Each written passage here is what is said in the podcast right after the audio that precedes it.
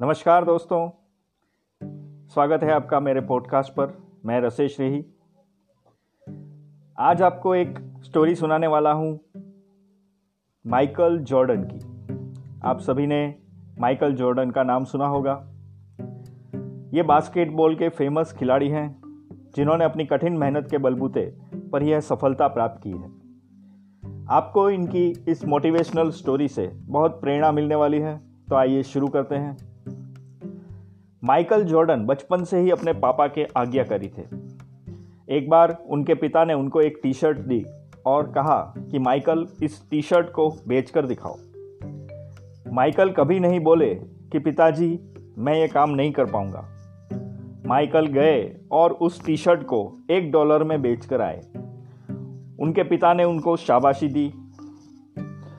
और अगली बार फिर कहा, माइकल, जाओ और अब की बार इसे दो डॉलर में बेचकर दिखाओ। माइकल गए और धूप में परेशान होते रहे, लेकिन टी शर्ट नहीं बिकी। माइकल ने दिमाग लगाया और टी शर्ट पर मिकी माउस का फ़ोटो प्रिंट किया और एक अच्छे स्कूल के बाहर खड़े हो गए, जहाँ अमीरों के बच्चे पढ़ते थे। तभी एक बच्चे को वह टी शर्ट पसंद आ गई और उसके माता पिता ने उस बच्चे को वह टी शर्ट दिला दी। इसके बदले माइकल को 20 डॉलर मिले। माइकल घर आए और पिता को 20 डॉलर थमा दिए। पिता ने उनको शाबाशी दी। कहानी का सबसे बड़ा मोड़ आया। एक बार फिर उनके पिता ने उनको यही काम दिया। लेकिन इस बार टी शर्ट 200 डॉलर में बेचनी थी। माइकल ने मना नहीं किया और बेचने निकल गए। तभी माइकल को पता चला कि हॉलीवुड की एक फ़ेमस एक्ट्रेस बगल के किसी शहर में आई हुई है। माइकल बिना टिकट ट्रेन के सफ़र करके चले गए और लोगों की भीड़ को चीरते हुए निकल गए और सीधे एक्ट्रेस के पास पहुँचे। सिक्योरिटी गार्ड ने उनको रोकने की कोशिश की, लेकिन वह वहाँ पहुँच चुके थे।